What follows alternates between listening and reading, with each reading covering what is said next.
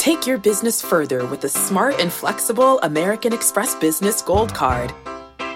You can earn four times points on your top two eligible spending categories every month, like transit, U.S. restaurants, and gas stations. That's the powerful backing of American Express. Four times points on up to $150,000 in purchases per year. Terms apply. Learn more at americanexpress.com slash business gold card. The all new Hyundai 2024 Santa Fe is equipped with everything you need to break free from the dull work week and embark on an adventurous weekend with your family. And that's because the all new Hyundai Santa Fe has some great features like the available HTRAC all wheel drive, standard third row seating, available dual wireless charging pads, and much, much more. So think about those places that you want to go, the things that you'd like to do this weekend, and where the Santa Fe can take you. Learn more about the all new Hyundai Santa Fe at HyundaiUSA.com. Call 562 314 4603 for complete details. Freaking first cut. Golly. Welcome to the First Cut Podcast. I'm Rick Gehman, and this is a little special episode where we will discuss the European captain selections for the Ryder Cup, all 12 on that side of the pond. Now on the team, so we've got all 24 golfers for Rome, and then we will look ahead way too early to the 2024 Major Championships. Joining me to break it all down, Patrick McDonald is here. Patrick, good day. Good day. Hope everyone had a great long weekend. Fall is here. I have my Diet Coke and Ryder Cup glass ready for this discussion. Uh, looking forward to it. Why is that, Patrick? I mean, we got Big Sepp in the mix. I don't want to spoil it. I know we don't, some people don't like spoilers. If they've been under the rock or on a boat or at the beach all weekend and they don't know Sepp Straka got picked for the European Ryder Cup team, I'm spoiling it right now, but he did. So, in honor of Big Sepp, I'm drinking Diet Coke during this episode. Not notwithstanding Sepp's preferences, do you prefer Diet Coke over, say, Coke Zero? Yeah, out of a can though. I think has to be out of a can. I think Coke Zero is like the best thing ever invented. Honestly, Okay. diet, diet. I, I, I think diet anything is just an abomination. What is the actual difference between Diet Coke and Coke Zero? Coke Zero has zero everything, and Diet has something of something. Like, what are the nutrition facts? Like, what what are why are they I different believe products? sugar? Sugar. Yeah, it's uh, a, an unimaginable amount of sugar in regular Coke, Right. and it's a you know lab created sugar in the other ones. perfect. What's I better to fit in your body? Who can Neither. say? Neither. Yeah, I don't. I don't. I don't drink soda. I Ever. don't either. I, I that's great to show. I'm Kyle Porter here. KP, I went I went a long time without drinking soda, like like years and years, and then I had I, I had one on a plane, Relapse. settle my stomach, and just relapsed right back into it. Man, it's tough. It's a, it's an addiction for sure. I will say I, I'll drink.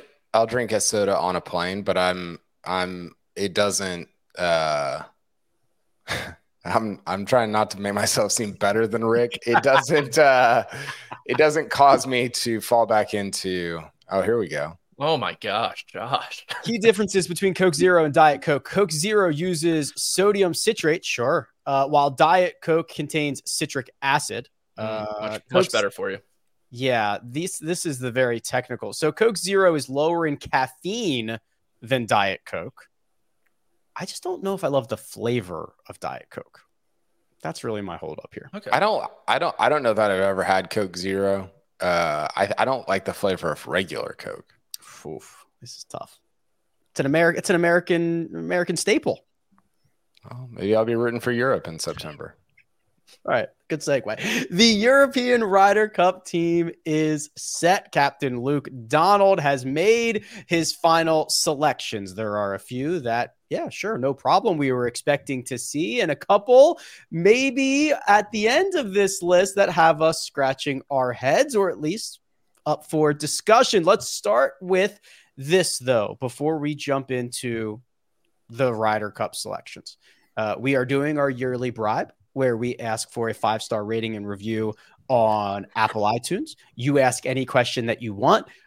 We throw it in the mailbag episode and we answer it. We are mailbagging on Thursday. Today is Tuesday. So get them in ASAP. Tommy Fleetwood. Greg, Tommy Fleetwood, the 14th ranked player in the world, fifth in uh, world points. We have discussed how good his year has been. He will put up a 4 2 and 2 record on the line in Rome. And obviously, what he did with Frankie Molinari in Paris, not easily forgotten. Tommy Fleetwood, an absolute no brainer to make this team.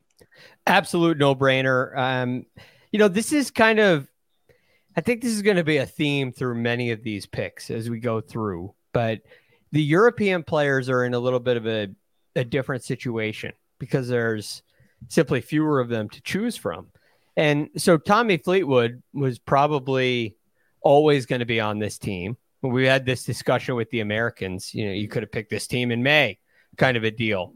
Uh, and that storyline is a lot more true on the European side.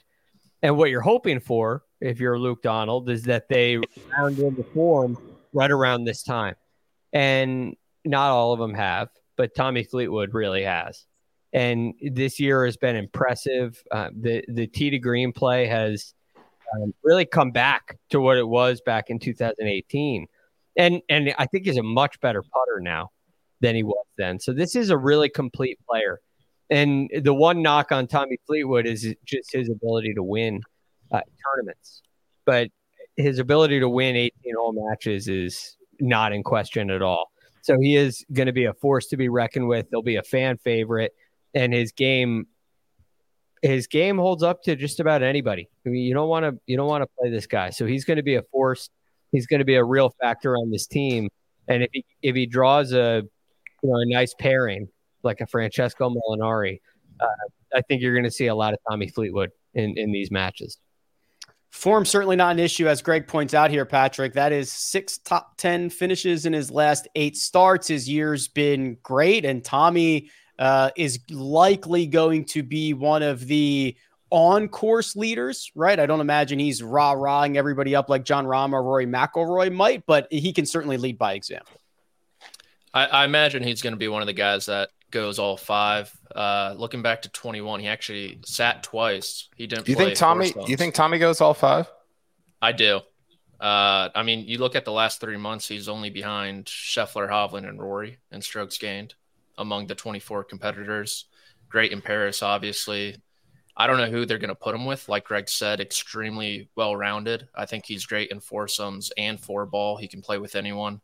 He was with Hovland twice in, at Whistling Straits. That was kind of just so so. So I think if you're Europe, he's one of your top four players behind uh, Rory, Hovland, and Rahm and Fleetwood. So I think you got to put those four guys out there as much as you can, unless uh, they get tired or whatever happens. Yeah, what makes Tommy so good here, KP? Because I agree, you can probably put him with almost every single player on this team. He doesn't have one skill set like some of these other guys that you might point to and say, that's what we need for X, Y, and Z. But Tommy's been able to get it done no matter what. Well, I, th- I think part of it, Rick, is he's a great driver. And while that left him the last what two or three years he's kind of gotten it back this year not maybe all the way to the to, to where he was at in 2016 17 18 range but you know the more I, I don't know how much you guys have kind of dived into this course but the more i study the course the more i talk to people about it read about it watch people play it et cetera et cetera the more it's like you're gonna have to be an unbelievable either driver or long iron player which he is also and I just think you know him playing great golf is is obviously a, an asset, but I also think his sort of long iron great driver skill set fits this course pretty well also. Yeah, it yeah. is interesting. And well, sorry, Patrick, did you want to jump in there? You're good. No, I was just T2 in his lone appearance here in 21. Yeah. So Tommy, uh, no stranger to this team, likely will be in the future. No surprise there. Let's hit Shane Lowry real quick. So Shane Lowry on this squad hasn't had a top 10 anywhere in the world since I'm scrolling. I'm scrolling. I'm scrolling. His win at the BMW PGA Championship in September. Is that right? Yeah hasn't been a particularly great year for Shane Lowry here. Greg made his first appearance in the Ryder Cup in 2021. He went one and two. How do we feel about Lowry in the state of his game? He's drawn a lot of comparisons to the Justin Thomas situation. I think in large part because he too missed the FedEx Cup playoffs. And it's drawn a lot of attention. But if you really look back at what he's done, you know, oh, he had a top 10 at the Honda Classic, by the way he uh, T5 there, which would be his most recent top My 10. Apologies, that is correct. Um, but it's been really consistent. It's been really steady. It hasn't been the bad performance. We haven't seen the missed cuts. We haven't seen the high rounds that we've seen with Justin Thomas. It, it his his resume to me points to the the system that is the FedEx Cup playoffs, and it rewards high finishes in a disproportionate way, and and it probably should be that way. But the the really consistent T12, T16, T21, those finishes are are not signs of poor golf. Right? I mean, you could play really good golf. You could be right on the cusp of winning something with that kind of form. And Tommy Fleetwood, uh, I'm sorry, Shane Lowry has been in form like that really for the majority of the year. Um, his play has been steady. The one thing that's held him back has been his um, short game, surprisingly, and putting. And we know what happens to Europeans when they put on the the stars, whatever uniform they're rocking. The putters always seem to come alive. And while that's the biggest area of concern for Shane Lowry right now, if that happens, it's a problem for the U.S. because the guy's been hitting the ball really well maybe the last couple weeks have been a little so-so. I get that, but he's shown over a long period of time that his driving is excellent. Uh, his long iron play is excellent. That's why he can compete at places like Augusta National. Uh, he has those skill sets, and it comes down to what he does on the greens, and he's certainly capable. So I, I think Shane Lowry's kind of gotten a um, an unfair judgment of his form. Uh, it's just a little misguided, and when I really look at it, I you know, if this were a, a, a fantasy podcast, I'd say, well, he's he's right there in the mix. He's he's on the brink of winning. He's closer to winning than losing his form. So I, am I'm, I'm quite high on Shane Lowry and uh, quite worried about him actually for uh, for the Americans. Yeah, I was stirring the pot a little bit there, Patrick. Uh, while he only has that one top 10, he's got a lot of top 25 finishes along the way, kind of reflecting what Greg was referring to. Yeah, kind of just uh, so-so uneventful year for Shane Lowry, but he was talking today ahead of the Irish Open, saying he uh, he's proud of the way he always gets up for the big events, and he knows there is none bigger than than the Ryder Cup. You look at some of his major championship starts this year. He played well at the Masters, PGA, and U.S. Open. Missed a cut at the Open, but I'm uh, I'm not too sure how much he's going to play. I think three would be his max. Uh, you look at the odds; his top points you know, getters. He's in the same neighborhood as Hojgaard and Aberg, which we'll get to. And spoiler alert. Uh, yeah, I mean that one person who comments going to be really mad at me. But uh, you look at strokes gained, he's only ahead of Bobby Mack, Koepka, who I mean I don't know if you can really look at his strokes gained just because of where he plays, uh, in Justin Thomas. And so, yes, the season as a whole wasn't that bad, but it's all relative. It's relative to the 24 guys who are playing in this event. And as it stands, Shane Lowry is probably hovering around the 20th best guy in this field. It is interesting, KP, because he's obviously not Rory, Rahm, Hovland, not even really maybe in that Fitzpatrick, Fleetwood tier, but I think he's an important guy for this team, whether it's in the locker room, whether it's on the golf course. It, it feels like he should be there. I just really don't know what his role is going to be. Well, I, I, it's a little bit of the, some of the points that I made about JT, right? Where like like the people that are, I, I've seen a lot of people over the last three days, uh, mostly on Twitter or in I don't know, just different places, like yelling about, "Oh, Adrian Meronk deserved to make this team." And you're like, man, if you, if you if you think because like Adrian Meronk, first of all, his stats weren't better, but even if they were, then Shane Lowry, and like that's why he should be on the team, then like you don't know how any of this works. Like we have so much, like like th- we have so much evidence and history of the Europeans doing this and and and doing the boys club thing, Patrick, where they get their guys and then they go and they freaking like love this week. They love each other. They go and win the Ryder Cup in Europe. Like this is just what they do. And Lowry is one of those guys. And I, I just think if you're so hell bent on not any of you guys, but if if if anyone is so hell bent on oh, Adrian Meronk finish T three at the you know Czech Republic event and he should be on the team over Lowry, then like you don't that's not how any of this works. And it's at least never really been the blueprint for for the Europeans. So Lowry's yeah, like well, and and and the thing that I would say about JT and Lowry is like you're not trying to get necessarily the like we could just print off the list of strokes gained or finishes or whatever, and you could have your 12 guys, but it, it's it, it's about the value that you bring to a team, right? Like it like like the the the numbers or how you're playing, like that matters. You can't have a, a team of 12 JTs or 12 Lowrys, right? You'd get stomped. But when you've got enough Rorys and Hovlands and Schefflers, then you can fill it out with guys that I mean Lowry is such a he he is a I don't know I don't think he is JT on their side because they have Rahm they have Rory but he's a galvanizer like he is he's a guy that I think a lot of the younger guys respect look to kind of congregates all the dudes uh, that week. And I, I just think that's invaluable in a week like the Ryder Cup week. Agreed. You know, I, would add one thing to this.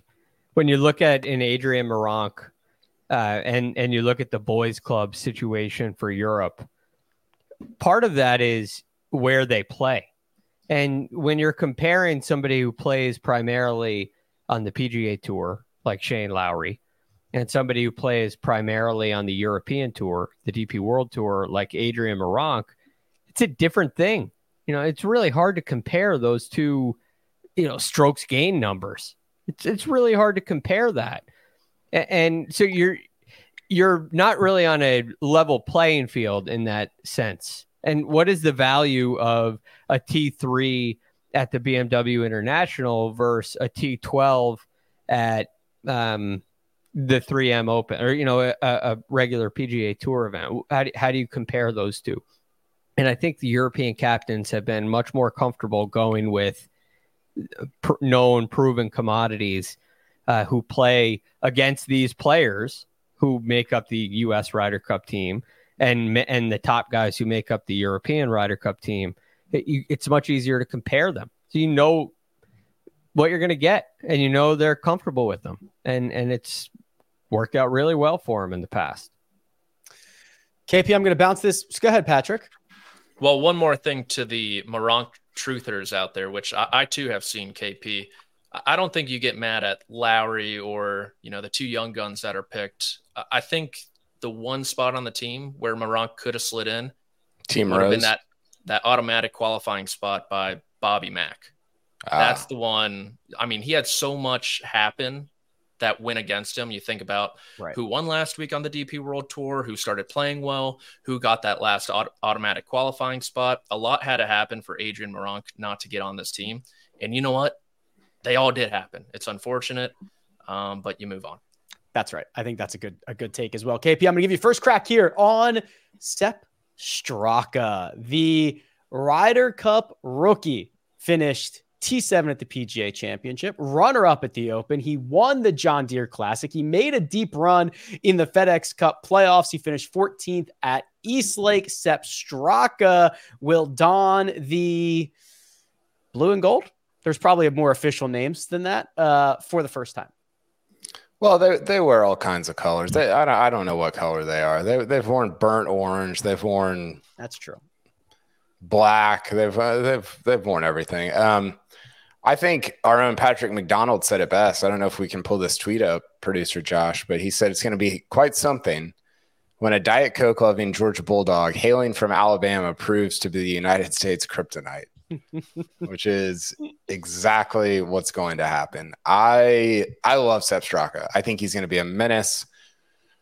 He's he's um, he's a different personality and player than Brian Harman. But when I think of comps on the US side, I think of Brian Harman, where you're just like, why can't I put this guy away? You know, like I, I think he's I, I, to me, he's he's the type of personality that's actually really good in the rookie spot because he he's not going to go out there and like freak out about playing in the Ryder Cup. I don't think. Maybe he will, but that just doesn't seem like the kind of guy that he is. So I think he's a really, really good, whatever he is, ninth guy, tenth guy, eleventh guy on the team. Um, and I think he's going to be. I think he's going to be awesome at this Ryder Cup. I think both these teams are just situated so perfectly. Like just the the captains picks that they made, and and the way they constructed their teams, and the stars that they have. I think it's going to be. I think it's going to be an awesome Ryder Cup. Great temperament, Patrick. Great game, Sepp Straka. Uh, I'm I'm also excited to see what he what he does in this thing. Really high ceiling. Yes, just Michael Jordan. The ceiling is the roof. You think about the almost 59 at the John Deere Classic, top 10 at the PGA, runner up at the Open, makes birdies and bunches. Really accurate driver of the golf ball. I think he's behind only Morikawa and Fleetwood in this field in terms of that statistic and one of the better iron players quietly on the European side. So I'm in total agreement with Kyle. I think Straka has a very good opportunity to come in here a little bit under the radar and surprise a lot of people with his birdie making ability, his ability to make putts and bunches and really wreak havoc on this American side. I'm glad uh, Patrick brought up the ceiling here, Greg, because when you look at the stat profile, there are there are spots of dark green, dark green, dark. I mean, he is capable of getting hot for four days in a row, and if he goes and gets hot for a couple days in a row in Rome, that that's exactly what you're looking for. That ceiling. There's four events since February where he's gained over seven strokes approaching the green.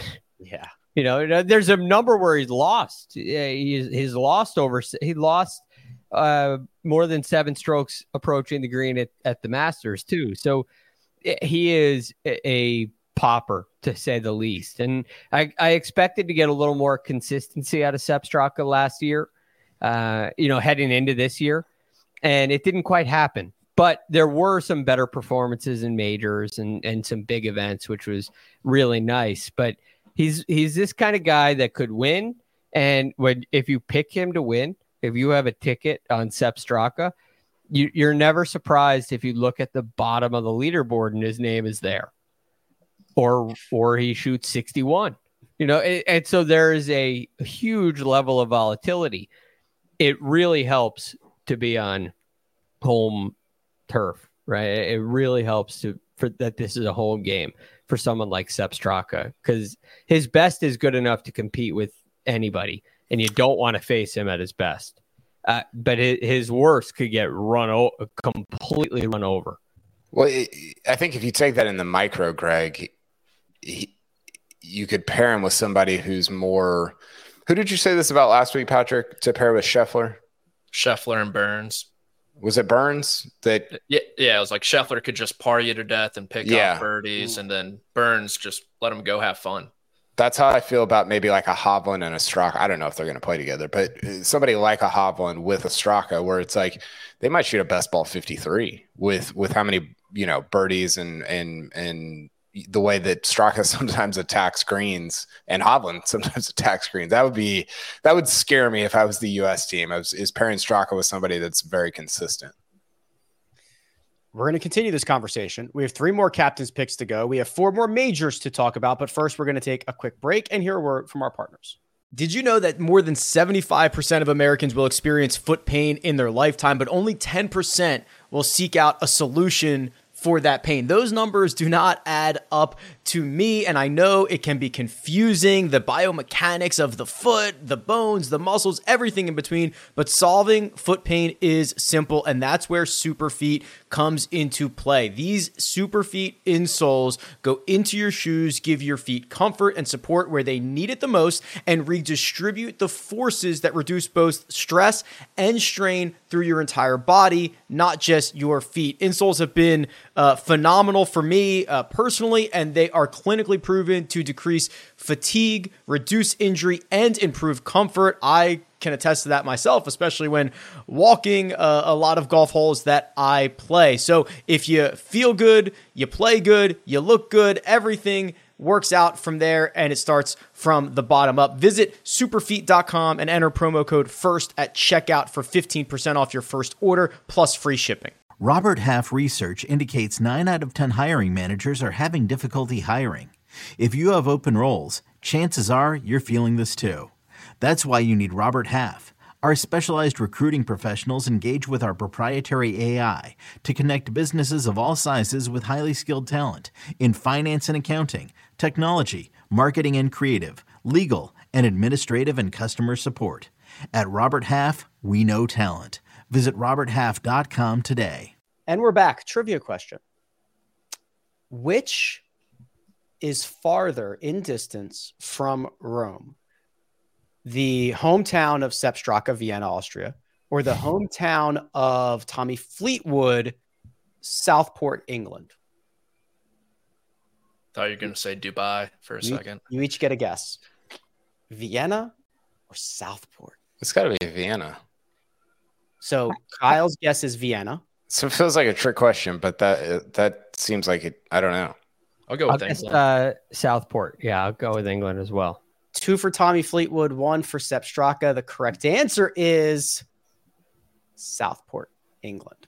It's closer to Rome Hold on a second. than Vienna, Austria. Hold on. There's no chance that's correct. So, sorry. Sorry. God, you know, Far, I thought the question was which one's further. yeah. Oh, you said. Fr- yeah. oh, I then I I yeah. I and also I had um I thought they were a lot closer because one of mine was in miles and one of mine was in kilometers and they were a lot Mm. closer. It's one way to level the play. That's it. what a, It's what a still Southport. what a disaster of a, of Oh. interaction there. That's on No, me. that was My bad. No, that was me trying to whip up a trivia question during the break while Transformers was playing in my ears. And I got, I got, you know, under the, got try to get it in under my under the time there. Um, Justin Rose is on the team. Patrick, no surprise here. Sixth Ryder Cup performance. Uh, I don't know what we need to say about Justin Rose.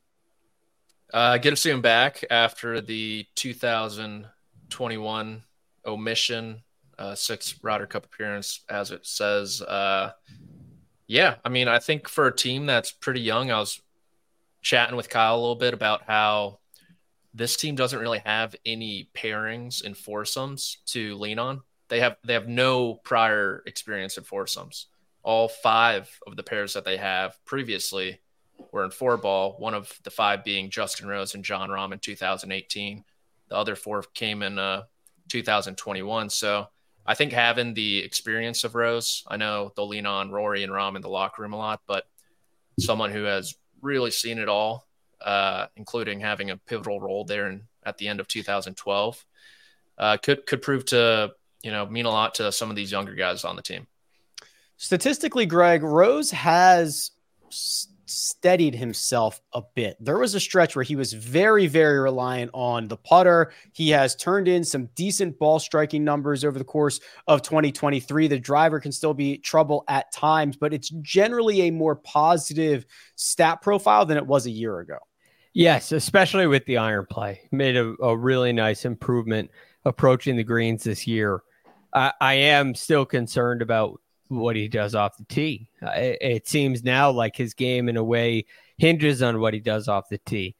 Um, you know, his last four events, he's lost strokes off the tee, and six of his last seven, he's lost strokes off the tee. So it, it hasn't been a great drive-in run for Justin Rose, and and really since the win at the AT&T Pebble Beach Pro Am, you know, that's something that's been that's something that's been missing. It was a little bit better before that, and and that area I think is going to really have a big effect. You think about him in 2018 at that Ryder Cup, he's vying for number one in the world at that time, kind of going back and forth with Brooks Koepka.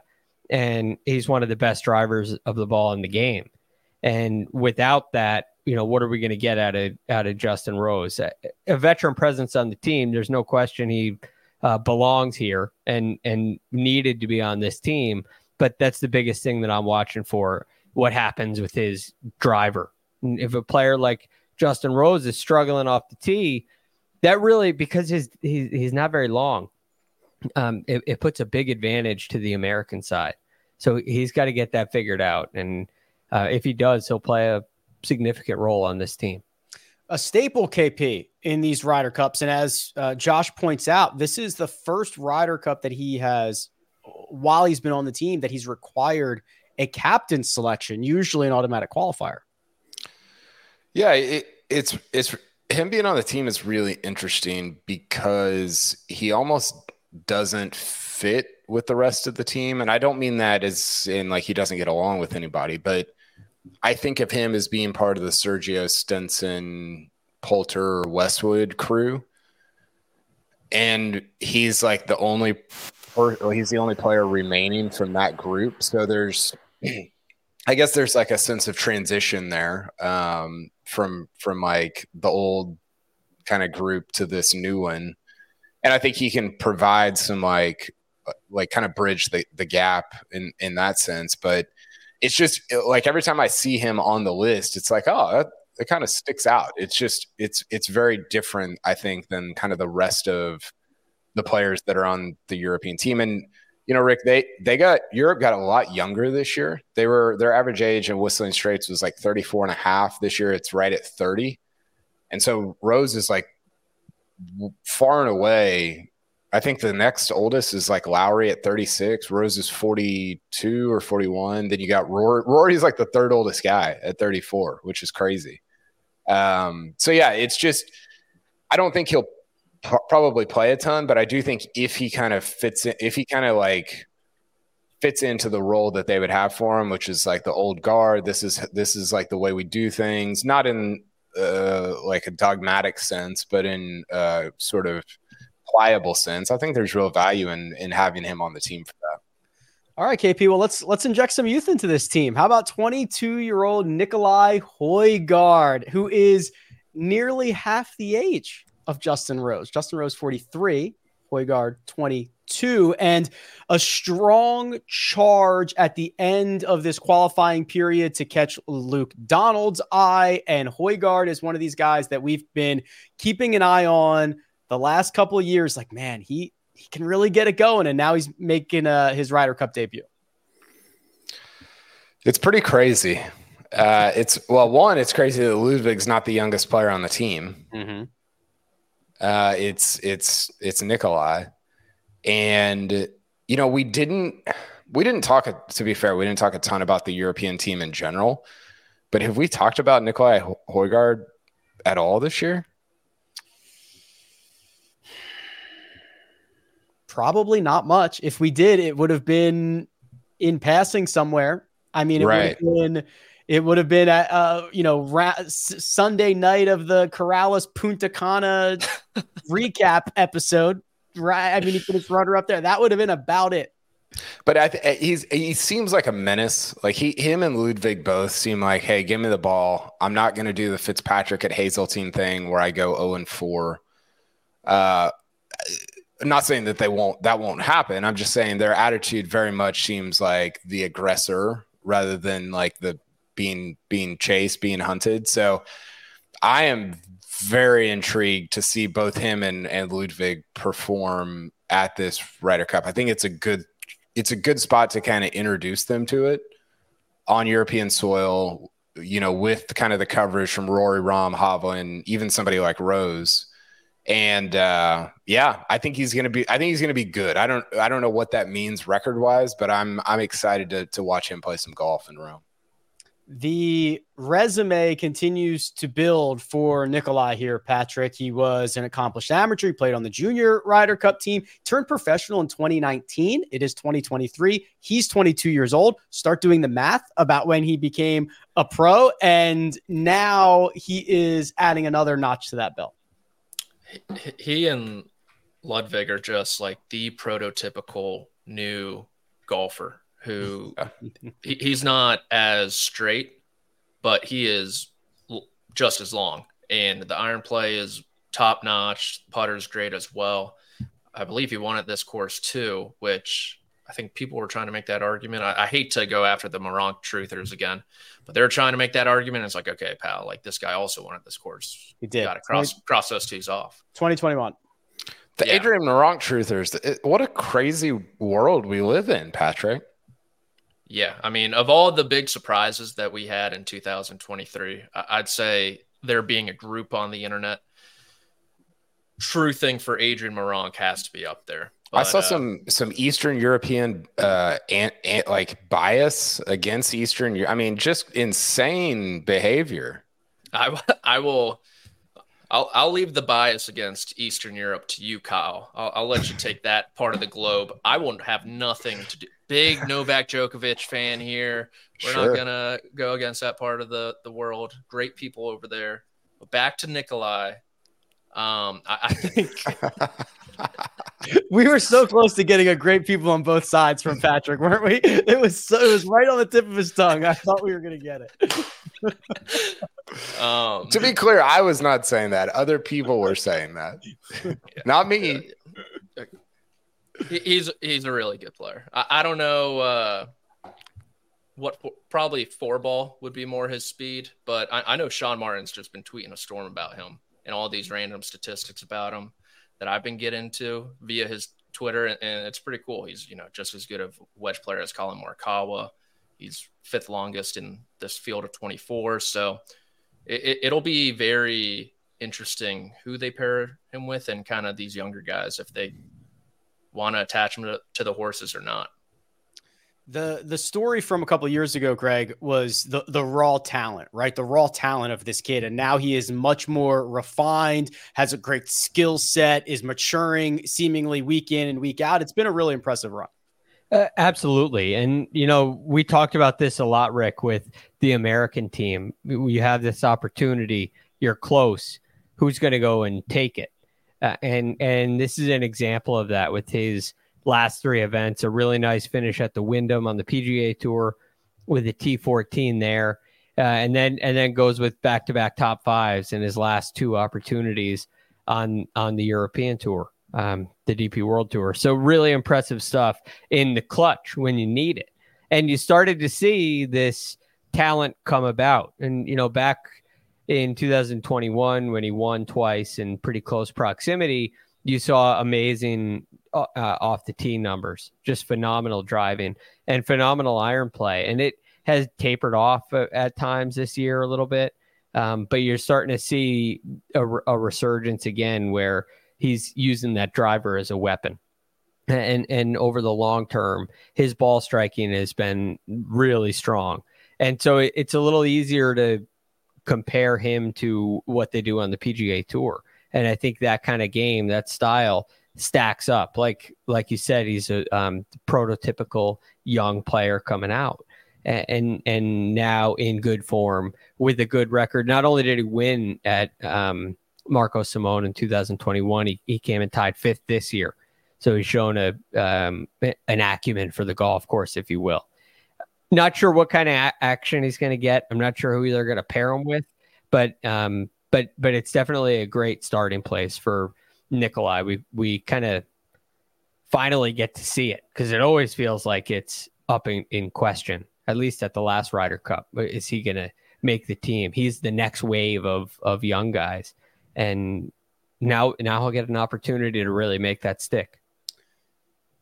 If the X factor on the American side is Justin Thomas. The X factor on the European side, Ludwig Aberg, who KP 99 days ago was playing in the NCAA Division 1 championships. 99 days ago. Now he is a captain selection for the Ryder Cup, fresh off a victory last week at the European Masters. He finished fourth in the Czech Republic just the week before that. He has been making noise specifically off the tee since turning pro this summer, and now he will be I, I, just can't believe he's going to tee it up on this Ryder Cup. It's well deserved. He should be, but this is I'm I'm genuinely excited about this. I, I am too. It's it's pretty wild. I mean, we're everybody on the the U.S. side is hollering about how JT only has one top ten since the Masters. Ludwig Aberg has one top ten ever on the PGA Tour, like in the history of his career. He's never played a major. He's never played a major. I think we're sort of. I think he it got sort of spoken and not not spoken into existence. He went out and won, and like he, he's been playing good, but it became a little normalized early on, and it, we've lost sight of how insane it is. Like he was playing in the Calusa Cup in March. I think that's what it was called. Yeah, is that is that yeah, it? That's right. He finished fourth. yeah, the Calusa Cup, the Thunderbird intercollegiate. I don't even I don't know what the yeah, names of these things are. Seventh. this is and he's going to be in the Ryder Cup in in three weeks playing against Spieth and Scheffler and Brooks. I mean, it's it's it's wild, and you know, it, it's it, it's been one of the funny things or amusing things, I guess, for me to to sort of see is the way that Luke Donald talks about him. Did you did you see Rick the uh, the FaceTime between Luke Donald and, and Ludvig? Yes. I mean, I don't know if I talked to him. I mean, he was gushing. He was he was like kind of hot and bothered. Yeah. Over was, the way he had, he had, the warm and fuzzies for sure. He did not play hard to get. no, no. So I don't know. It's it's uh it's very exciting. And I will say I said this on another podcast earlier this or that's coming out later this week. Ludwig and getting paired with like a Rory or a, or a Hovland is absolutely terrifying to me. He's he's an elite driver.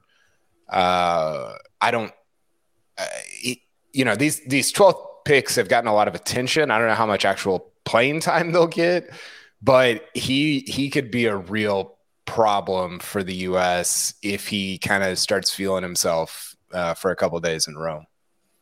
I, you know, things change so quickly, but I, I remember, and KP mentioned it a little bit before, Patrick. Like we were, we were saying, "Oh my God, this American team is so old. They, they have no chance. How are they going to flip the script? Now they lose the live guys. Like, how were they going? To? And they just injected a lot of really exciting, great youth into this team. You're, you're talking about the European team. What did I say? American. I meant European. Yeah, they're younger now. Yeah. We did lose Patrick Reed though, so let, us not forget about that. But I, I think really what it'll come down to is we look back at the old European team. They had all the pairings before, right? The Spanish Armada, Poulter and Rory were great together a bunch, and now it's just flipped. The U.S. kind of has those set in stone teams of Cantlay and Xander, uh, JT and Spieth, Scheffler and Burns, perhaps. Hmm. It's going to come down to Luke Donald's ability to pair these guys against Zach Johnson's timing and decision making of potentially needing to break his up if something goes awry. And Kyle, I mean, I've been I've been agreeing with you all show, and I agree again. I think if you put him out with Rory McIlroy, it gives shades of almost that Thomas Pieters pairing. Yes, where they just put so much pressure on you off the tee where I mean they're going to be 325 middle of the fairway more times than not, and that is really terrifying and really tough to compete against. Well, you got you know you'll have Rory bowing all over the place and running around like a maniac, and Ludwig can just like I mean.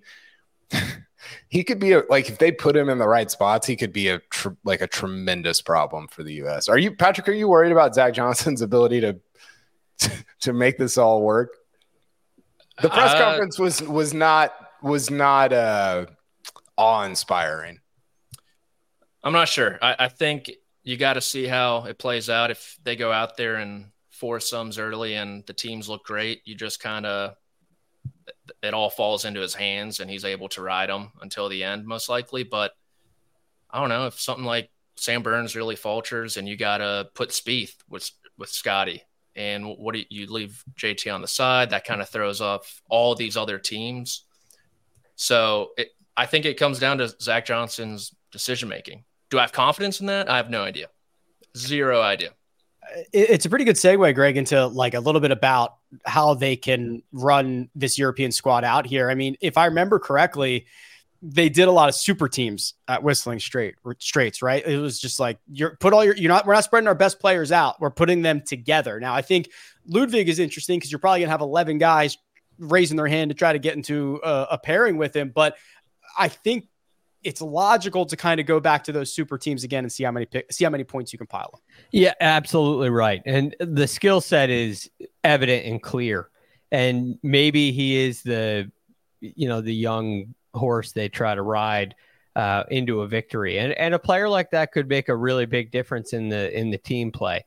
But I think it's much more likely that they go with, you know, a, a Fleetwood Hatton, uh, a, a Rory and a um, probably not Rory and Rose, but maybe Rory and Rahm and Hovland and you know some somebody else along those lines, Lowry, and, and all all you really need is eight you need eight guys, and then you mix a couple in there for a couple of matches here and there, and all of a sudden you got a team that's uh, in a really good position heading into singles.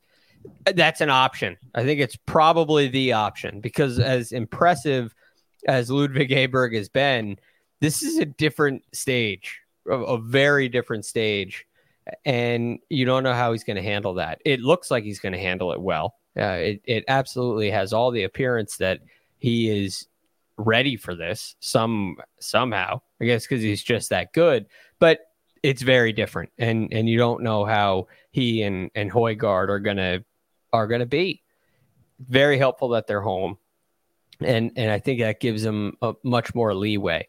But I, I do get the sense that the super teams are going to be put out there and probably should be um, but you give these guys a taste, and it, the future Ryder Cup situation suddenly looks a whole lot better. Uh, I mean, it looks a whole lot better than it did after, say, the President's Cup last year in just one yeah. year. I mean, this situation has turned dramatically for the Europeans. And Ludwig could join Rory, Rahm, and Hovland up there near the top of the game uh, by the next Ryder Cup. That, that would not surprise me at all with his skill set. So this is uh, a, a, wonderful experience for him and a great way to kickstart a professional career that you could very easily not even have a tour card at this point if you're Ludwig Aberg. You know the normal yeah. the normal trajectory is you you don't have a tour card at, at this point, and he's a PGA Tour player. So it's it, it's wild how it all turned out, but um, I'm excited to see what he does, and I hope he gets some playing time. I hope he gets a big partner. It, would be really fun to watch. Rick, can I read this uh, Shane Lowry quote from the Irish Open today? Yeah, sure. He said, "I've seen him. Uh, I've not played with him or seen him, and obviously, but obviously, I watched last weekend. I think Ludwig is probably going to play in the next six or seven Ryder Cups. no pressure, which is so so many." That's a that's an astonishing amount of Ryder Cups. Twelve to fourteen years. uh, so this is uh, this is a good one to start with in Rome with a very strong team. I think he'll fit into the team nicely. Um, I I mean, it, as much as we've talked about it, as much as it's been talked about on Twitter and all these different things, it's it would be like Gordon Sargent being on this U.S. team they're they're the t- they're you know I was looking it up. The last 43 weeks, one of those two has been the number one amateur in the world. Now Gordon Sargent just got done going 4-0 in the in the Walker Cup.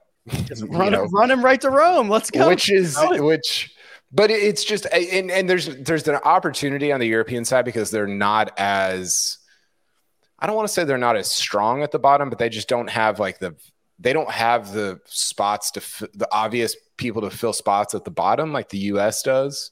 Yeah. and so you get the opportunity to kind of turn it over with Ludwig. I mean, they're also getting lucky that they don't have to decide between Sergio and Ludwig or Sergio and Nicolai, right? Because that would be a that would be a hard choice. I don't know how Sergio would be playing if he wasn't playing live, but he's been arguably the best Ryder Cupper of all time. And how do you make that choice? So it's kind of a like a lot of things had to happen and come together for him to to, to get this opportunity. But I don't think they're I don't think it was like a, you know, congrats on making the team pick. I think they're I think they're gonna run him out there and say, Hey, let's let's see what you got, which is sick. And I'm pumped about. Yeah, I think this team. I think this team looks uh, a lot better than I could have imagined it looked two years ago, um, and I think they've got a decent chance. I think they're. People, I, I know. People were talking about the President's Cup being more competitive. Remember that? Yeah. Yes. Like you? Were you saying that? No, absolutely not. I always take the wait and see approach. I give a good yeah. nod to my friends in Eastern Europe. I, mm-hmm. you know, shake some hands, kiss some babies. Did you? You didn't go see Djokovic, did you? When? The uh, at the U.S. Open. No, I did not. Uh, somebody. Oh, it was Joseph Amanya. Okay. Different, different young uh, golf, great golf mind that I was thinking of. Thanks. Yeah. All right. We are going to put a pin in this Ryder Cup conversation. I'm sure we'll talk plenty about it here in the next couple of weeks, but we are going to quickly look forward to some major championship venues. We'll do that after a quick word from our partners. eBay Motors is here for the ride. Remember when you first saw the potential? And then through some elbow grease, fresh installs, and a whole lot of love, you transformed 100,000 miles and a body full of rust into a drive that's all your own. Look to your left, look to your right. It's official. No one's got a ride like this.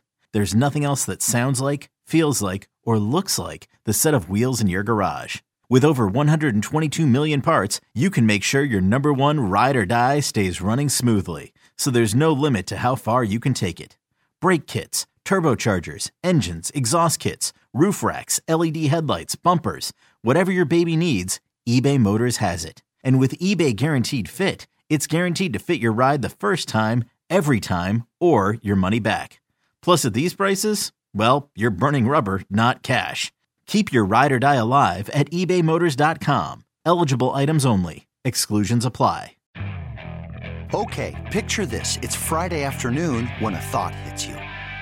I can spend another weekend doing the same old whatever, or I can hop into my all new Hyundai Santa Fe and hit the road. With available HTRAC all-wheel drive and three-row seating, my whole family can head deep into the wild. Conquer the weekend in the all-new Hyundai Santa Fe. Visit HyundaiUSA.com or call 562 for more details. Hyundai, there's joy in every journey. And we're back. All right, gents, as if uh, we didn't have anything better to do seven months out of our next major championship, we should probably just just get uh, the taste buds going a little bit with a little bit of an appetizer. The Masters, April 11th, is that uh, fateful uh, first round. And it'll be Jon Rahm, Greg, who looks to defend amongst plenty of other narratives. Dare I say Rory McIlroy looking to complete the career Grand Slam? Dare I say Tiger? Will we see Tiger? I have no idea, but lots of things to consider for that first full week of April. Yeah, I think it's pretty clear at this point that um, this green jacket belongs to Justin Thomas. Clearly. Wow. I'm in there. Greg. Well, typically at this point in the year, we're we are kind of thinking about that and talking yes. about that. This is the year that we give it to him every single year. Yeah, the time of year so, way too early to do that, but um, he has been practicing, which is good. I posted some videos of that. Speaking of things that do not provide a lot of confidence, Justin Thomas with 15 different training aids in a bucket hat, not a lot of confidence. Yeah. Normal normal sport right here, baby. If you Gosh. saw anybody doing this at the driving range, you would think they are hurting. It looks like he's in the Ryder Cup flushing it. I think yeah. this is uh, actually a really good sign. Um, and the reason is, I think Justin Thomas this year went down a path of a swing change that was a little more uh, around his body. a, a little flatter in his motion. And I don't know if that was for aesthetics. I don't know if that was to get a little more accurate off the tee. I don't know what the purpose of that was. Uh, and I don't think it was a good purpose. But this that swim noodle that's behind him that's sticking straight up in the air, he's working on getting his arms back up a little bit higher. And I think that's JT going back to what makes Justin Thomas Justin Thomas. So I actually view that as funny as it is. Uh, I I view that as a a good sign for him. So we'll see what happens at Augusta National. I know we're talking about the Masters, and I, wait, is I, he is he really your pick? No. Oh, okay. No. Well, he, I mean, he was on a run there where he went 22nd, 17th, 12th, 4th, 21st, 8th. He was he was hovering around it and then he missed the cut last year. And I thought that hole number 13 the added length there would be a huge advantage for JT because it would simplify the shot for him a little bit. I thought he always overcomplicated it and would make an eight there and play the whole over par for the week and just made some, you know, shot himself out of the tournament on a few occasions on that hole. Um, but all in all, it, this is a tournament that is so even difficult to think about right now, but so exciting to think about. So, whose game is going to be in really good shape heading into the Masters? Uh, I don't know, but it always seems to bring out the best. And and a, a Viktor Hovland, uh, who's probably my lean right now, uh, but a Scotty Scheffler, a Jon Rahm, a Rory McIlroy, you got to figure all those guys are going to be right there in the mix because they they're just that good. And and this golf course brings out that kind of player year in and year out, and that's why it's the um, most highly anticipated major. Let's make some picks. Greg's just filibustering here to not have to make a pick. okay. Um, okay, Greg, make a pick. Scotty Scheffler. Brave. Brave. Rick and I'm gonna have to make a big turn. He's gonna have to really turn something around to win yeah, the, the putter.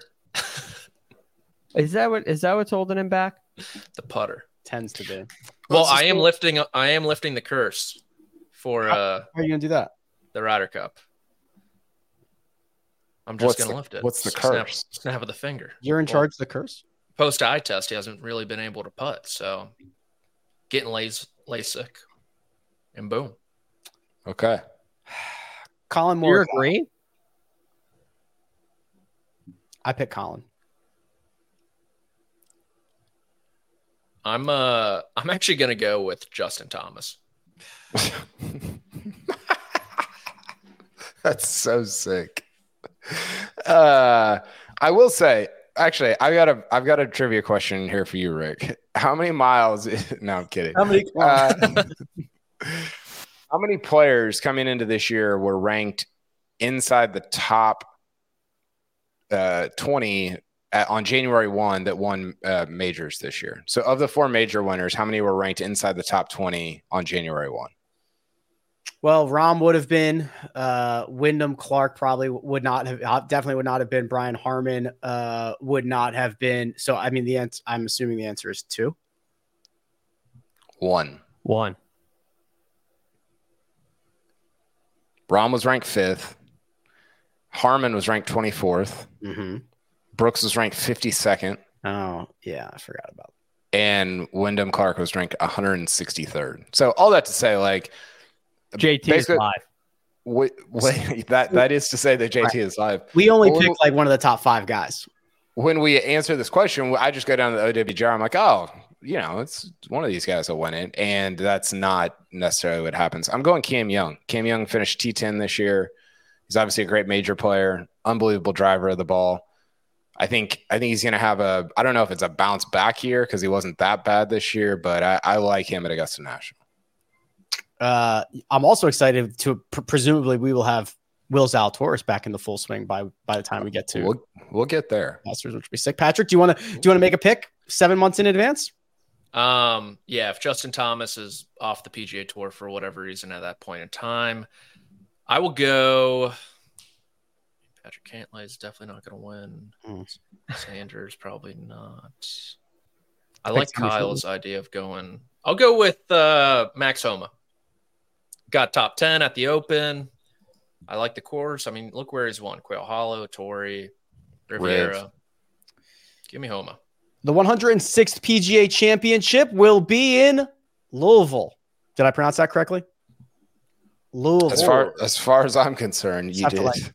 Louisville. Kentucky at Valhalla. It'll be Brooks's title to defend Patrick, but Rory McIlroy hoisted the trophy here the last time in 2014.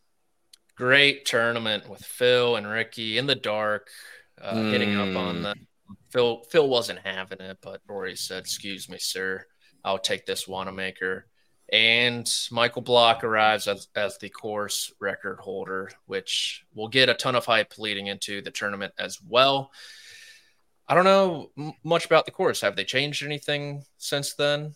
Um, Almost. I mean, we had we had a great leaderboard with with who I just mentioned before, so I assume it's going to be a pretty standard PGA setup, which have been fantastic the last half decade. I, I think the PGA has really emerged as one of the better majors after not really having an identity. It feels like it's the fairest test, I would say, of the bunch. You think the US Open's the hardest, the Open has the conditions, Augusta National, obviously. And then I think the PGA Championship has now solidified itself as extremely fair with that winning score from seven to 10 under in that money range of good golf is going to get rewarded, bad shots will be penalized. And I- I'm assuming Valhalla will be the same deal. Mm. Have you been to Valhalla, KP? Mm-mm. You excited? No. Uh, I'm more excited about Pinehurst. Mm. Pinehurst is Pinehurst will be sweet. We'll get to Pinehurst in a second. Um, Valhalla PGA Championship. So here's the here's the winners uh, that that Patrick was alluding to: Koepka, JT, Phil Mickelson, Collin Morikawa, Koepka, Koepka, JT. That's the last least recent run, and they've been competitive. They've been good setups. I I'm excited about the PGA Championship. Yeah, they've they've been they've been great, great events.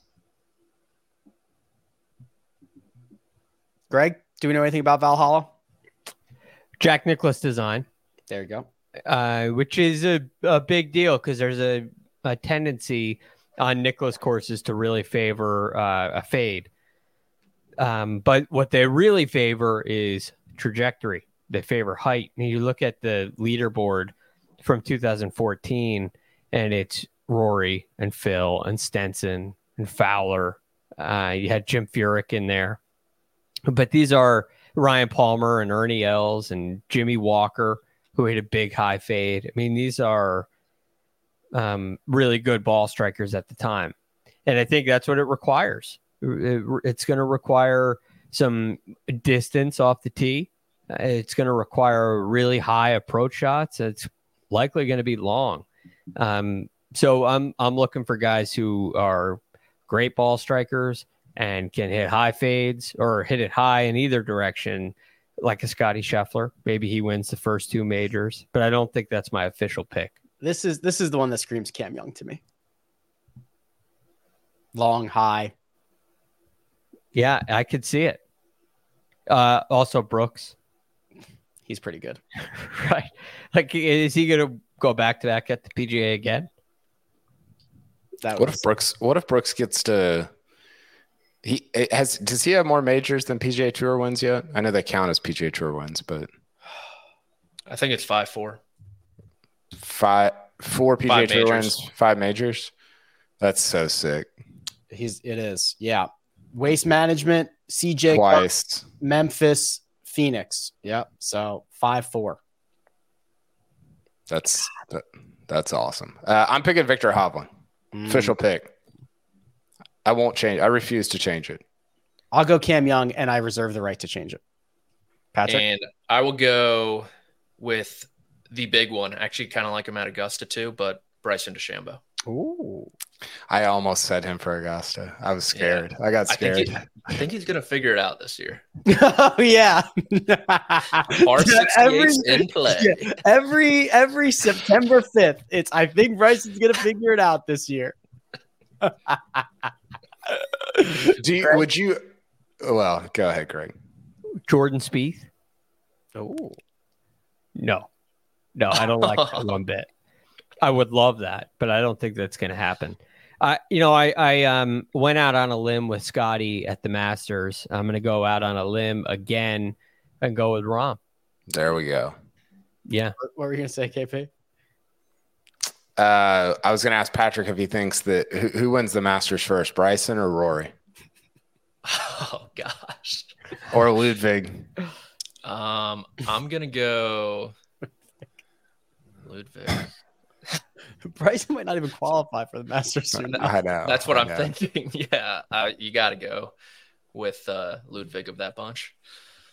Uh, KP, you're, You, you, you have to. It's Yeah. Rory. you're excited about Pinehurst. The number two course will be back in action for the 124th U.S. Open. What makes Pinehurst so good? Well, it's it's one of the great championship courses in the United States. It's you know I think it's tantamount to a Shinnecock, a place that you can kind of just roll up to in two weeks and host a U.S. Open. And um, I love this sort of. Um, it's not randomness out of the rough, but it's just kind of weird. You don't really know what you're getting when you're hit- hitting into kind of the native areas. Um, just a really good history. I'm I'm I'm pumped about it. I think the one problem with Pinehurst, and this has been true sometimes at Augusta, it's true of really, really good courses, is that you can get a Martin Kaymer where it's like if somebody, it, the, the risk reward is higher than it at some other places. And you can get a week where somebody's just just feeling it and runs away with the tournament. So I think places like Pinehurst, not always, but can lend themselves to potentially boring finishes, you know, like we saw with with Brian Harman at the Open Championship this year. So it's a it's a risk worth taking though. It's a great great venue, um, really good winners, and yeah, pumped about it. Seven golfers under 20 to 1, Greg. Scotty Scheffler, Jon Rahm, Rory McIlroy, Brooks Koepka, Xander Schauffele, Victor Hovland, Patrick Cantlay, rounding out the favorites for the 2024 U.S. Open. yeah. Um, cool golf course because there's some room off the tee. Random lies when you miss fairways, uh, and that benefits really long hitters to me. Um, so I, I look at Pinehurst, you know, on September 5th as a driver's course and a and a short game course, and I would not be surprised if Wyndham Clark went back to back. It's a it's a perfect golf course for him. He's such a good putter. He's so good on those tight lies and those kind of shots. Um, has a really reliable shot shape. So I, I think a player like that has a real chance. I also think a player like Jordan Spieth has a chance. Uh, it because it has a tendency of playing so firm and fast. It, it opens up an opportunity for a couple guys who are a little shorter to get in the mix as well. So I think uh, Wyndham Clark is definitely on my mind here. Um, I think Victor Hovland is definitely on my mind here with his improved short game. Um, but I think I'm, I think Wyndham's going to go back to back. That Love that's that pick. Bold selection. Uh, just some winners at a variety of events at Pinehurst here. Patrick Andy Ogletree won the 2019 USAM. We talked about Martin Kaymer, 2014 US Open. Michael Campbell, 2005 US Open. Payne Stewart, 99 US Open. Uh, Denny Shute, 1936 PGA. Do you remember that one? Did you cover? Did you write a gamer for that one? I thought you were going to say Denny McCarthy. Uh, I do not remember Denny, uh, whatever his last name was. Denny Shute. Shute. S H U T E. Uh, he has three major championships. Shame on me. That's surprising. Shame on me. More than Rahm. How about this? Uh, won the PGA championship twice, but both when they were match play. And then he won the Open. He won three majors in four years. Imagine what we would have been saying about him. Wow. We would have been we would have been Or the year? hollering. 33 for the Open, 36 and 37 for the PGA championship. So I wonder how that worked. Like he he must have because I know when Hogan won the Open in '53, he could not play in the PGA because there was an overlap in the schedule, which is just crazy to think about. You you couldn't play both. So that's interesting. I wonder if maybe it was a leap year or something and, and there was a little extra time for him to play both. Because he's got two or he's got an open, you'd think he'd play there every year. But I guess different times. Maybe he was on a faster boat than Hogan. Hogan. He only played three open championships in his life. He won the first one, finished 20th the next year, 14th a couple years later, and never played it again. I'm done. That's my that's my favorite Hogan stat is he needed the open for the slam and played it once, won it, never played it again. That's good. Uh, let's just talk about the open, Patrick. 100. Wait, did we did we all make picks for Sorry. Pinehurst? Go ahead, make a pick. Zalatoris. Hmm. Ooh, I like that pick. I'm gonna go with R- Tommy Fleetwood. Oh, you almost did it. Yeah, I know. Rick, you were going to say Rickie. Rickie yeah, hell yeah. Let's go. This is the Victor one. Really? Mhm. Even with the tight, the tight, uh, like turf. You, you could putt it. And don't worry mm. about that. Imagine, okay. think Timer about- did. Think about the Yeah, last Timer did. nine month gains. Think about the next nine month gains, and you can put it. Yeah. I, I But can you put it like Wyndham Clark? We're gonna find out. You got to pick. I just I just like him better on like where there's taller rough that he can chunk it out, save par. we'll see. You might not be He wrong. might win both. He might win Valhalla and Pinehurst. Maybe. He might win them all. Greg, you want to make a pick? Oh, my pick is in Wyndham Clark. Oh, that's right. Sorry, my bad. Um, the Open, Patrick. Royal Troon. Henrik Stenson in 2016. Remember that one? Uh, 04, Todd Hamilton. 97, Justin Leonard. 89, Mark Calcavecchia. Watson in 82. Tom Weiskopf in 73. And someone named Arnold Palmer in 1962. You guys know who finished third in 2016? Yes. I do. I do. Yes, yes, it's a I- it's a classic trivia. I, th- I wait. Hold on. I think I do. I 100% do. I think it was. It was. uh Oh gosh. I think it was Tyrrell I don't I that is not who I thought it was. So maybe I'm wrong. Or Beef No, but you're you're close in or Rory. you're close in body shape. Rory Beef and Shane Tyrrell. Lowry? Not Rory. Beef. Rory was. Was it Beef? No. Body shape close to beef. Oh. Uh. Lowry? He played in the No. final. Oh, picture. JB Holmes. JB Holmes. Yeah. Maybe Holmes. Yeah. Very That's six under. Yeah. Yeah. He, he lost. 20. He, he was. Yeah. He lost by fourteen. I were Rory and Beef and and Hatton all in the top ten. Uh, Beef and Hatton were. I, I Rory was not? Beef. It was uh Stenson at 20 under, Mickelson 17, JB at 6 under, Stricker at 5, Sergio Stricker. Sergio Hatton, Rory at 4 under, Beef at 3 under, Soren Kjeldsen, Bill Oh, Haas, gosh. Dustin Johnson at 2 under. Okay. Okay. So I was in the ballpark. Yeah, no, you were close. You were just as close as JB Holmes was to Henrik Stenson. Yes. Yes. Yes. Um, I mean, just absolute vintage road, of course, here, Greg. Oh, the postage stamps phenomenal. Mm. It's it's remembered now for this shootout between Phil and Stenson, which was just unbelievable. I mean, 63 and 65 in the final round for these guys.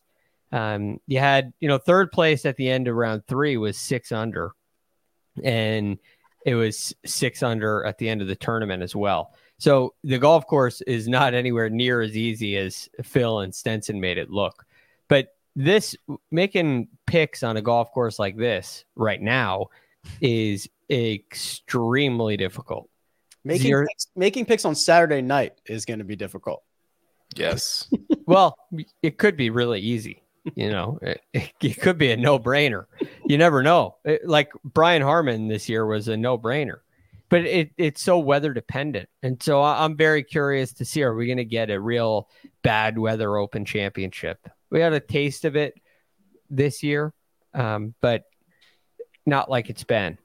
So I'm very curious to see what we get in that essence. But this is a really cool golf course, classic classic Rhoda um, venue, and I think there's going to be a lot of generate a, a lot of hype generated as we get closer. I want the guy who has two podiums in his last three Open championships. I want, I want that guy as my selection. His name is Jon Rahm. Okay. Uh, he was what? What was that? Oh, Royal St. George's. Mm-hmm. That was Yeah. kind of a back backdoor variety. Don't worry about it. Third and third and twenty one, runner up in this year. Okay, I'm going. Uh, I'm going off the board, Patrick. You're gonna like this though. I'm going with our boy Minwoo. Ooh, I thought about like him for that. Pinehurst. I would. Uh, I'd empty my bank account for that. He's he's he's nasty. I mean, So cool. I want to beat He'll be him. great on the President's Cup too next oh, year. just a oh a menace, a menace to the whole world. I'm uh I'm gonna go with Rory McIlroy. I think he's Wow. gonna break through and get back on the major train, and then quick turnaround, win Augusta in 25. Wow. That would be a that would be an, a series of events.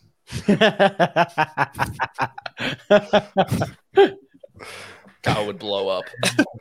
uh, It, it would it would be extraordinary. Greg, a youngster who has turned into a little bit of a links, you know, superstar. Um, Gordon Sargent. of course, aka very similar style actually, um, but it's Tom Kim for me. Very similar styles, Gordon Sargent. For sure. Same game. Same game, uh, game knows game. before we get out of here, I was I was stuck in a Wikipedia wormhole over here. Small small trivia, closest without going over. God, I love this. I could do another hour of trivia. Number of PGA Tour wins for Tom Weiskopf. Uh, I'll say 13. Greg, I think it's more than that. I, I'm going to say 18. Mm, Oh, it might be in the. Patrick. Yeah, you're. Twice. I think. I was gonna say 17. I'm not gonna let them affect mine. The answer is 16, Ah, which means Patrick and Greg are over despite being closer, and Kyle wins. Yeah, 16 PGA Tour wins for Tom Weiskopf. All right, gents, it's been a pleasure. Can I get Patrick's trophy? We'll get you half a trophy or Soon enough. Soon enough. Thursday, yeah, we will have to do trivia here shortly. Uh, Thursday's show is a mailbag, so get your questions, comments, and concerns in via the old iTunes review. Send them in to Josh. We'll do all the mailbag fun stuff on Thursday. Anything else before we get out of here? Just keep bringing the JT tears and hate. Throw it in the throw it in the mailbag. Throw it in the comments. DM it to me. Email me. Bring it all to me. I Yeah, want it them, all. Make them spicy, kind of like the Mark take Lee Hodges. Uh, get get weird with them, viewers. Don't be afraid. Anything's on the table.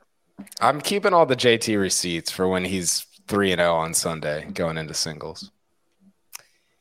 Big thanks to producer Josh, does all the hard work behind the scenes. Patrick McDonald available online at amateur status. You can find Greg Ducharme with the real GFD, Kyle Porter at Kyle Porter CBS, and you can find me at Rick Run Good. This has been the first cut. We'll catch you next time.